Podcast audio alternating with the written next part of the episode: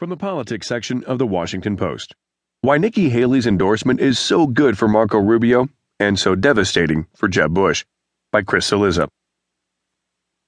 Timing is everything in politics, and South Carolina Governor Nikki Haley's decision to endorse Marco Rubio just days before her state's Republican presidential primary comes at just the right time for the senator from Florida, giving him a boost not only in the state but in the broader race for the GOP nomination.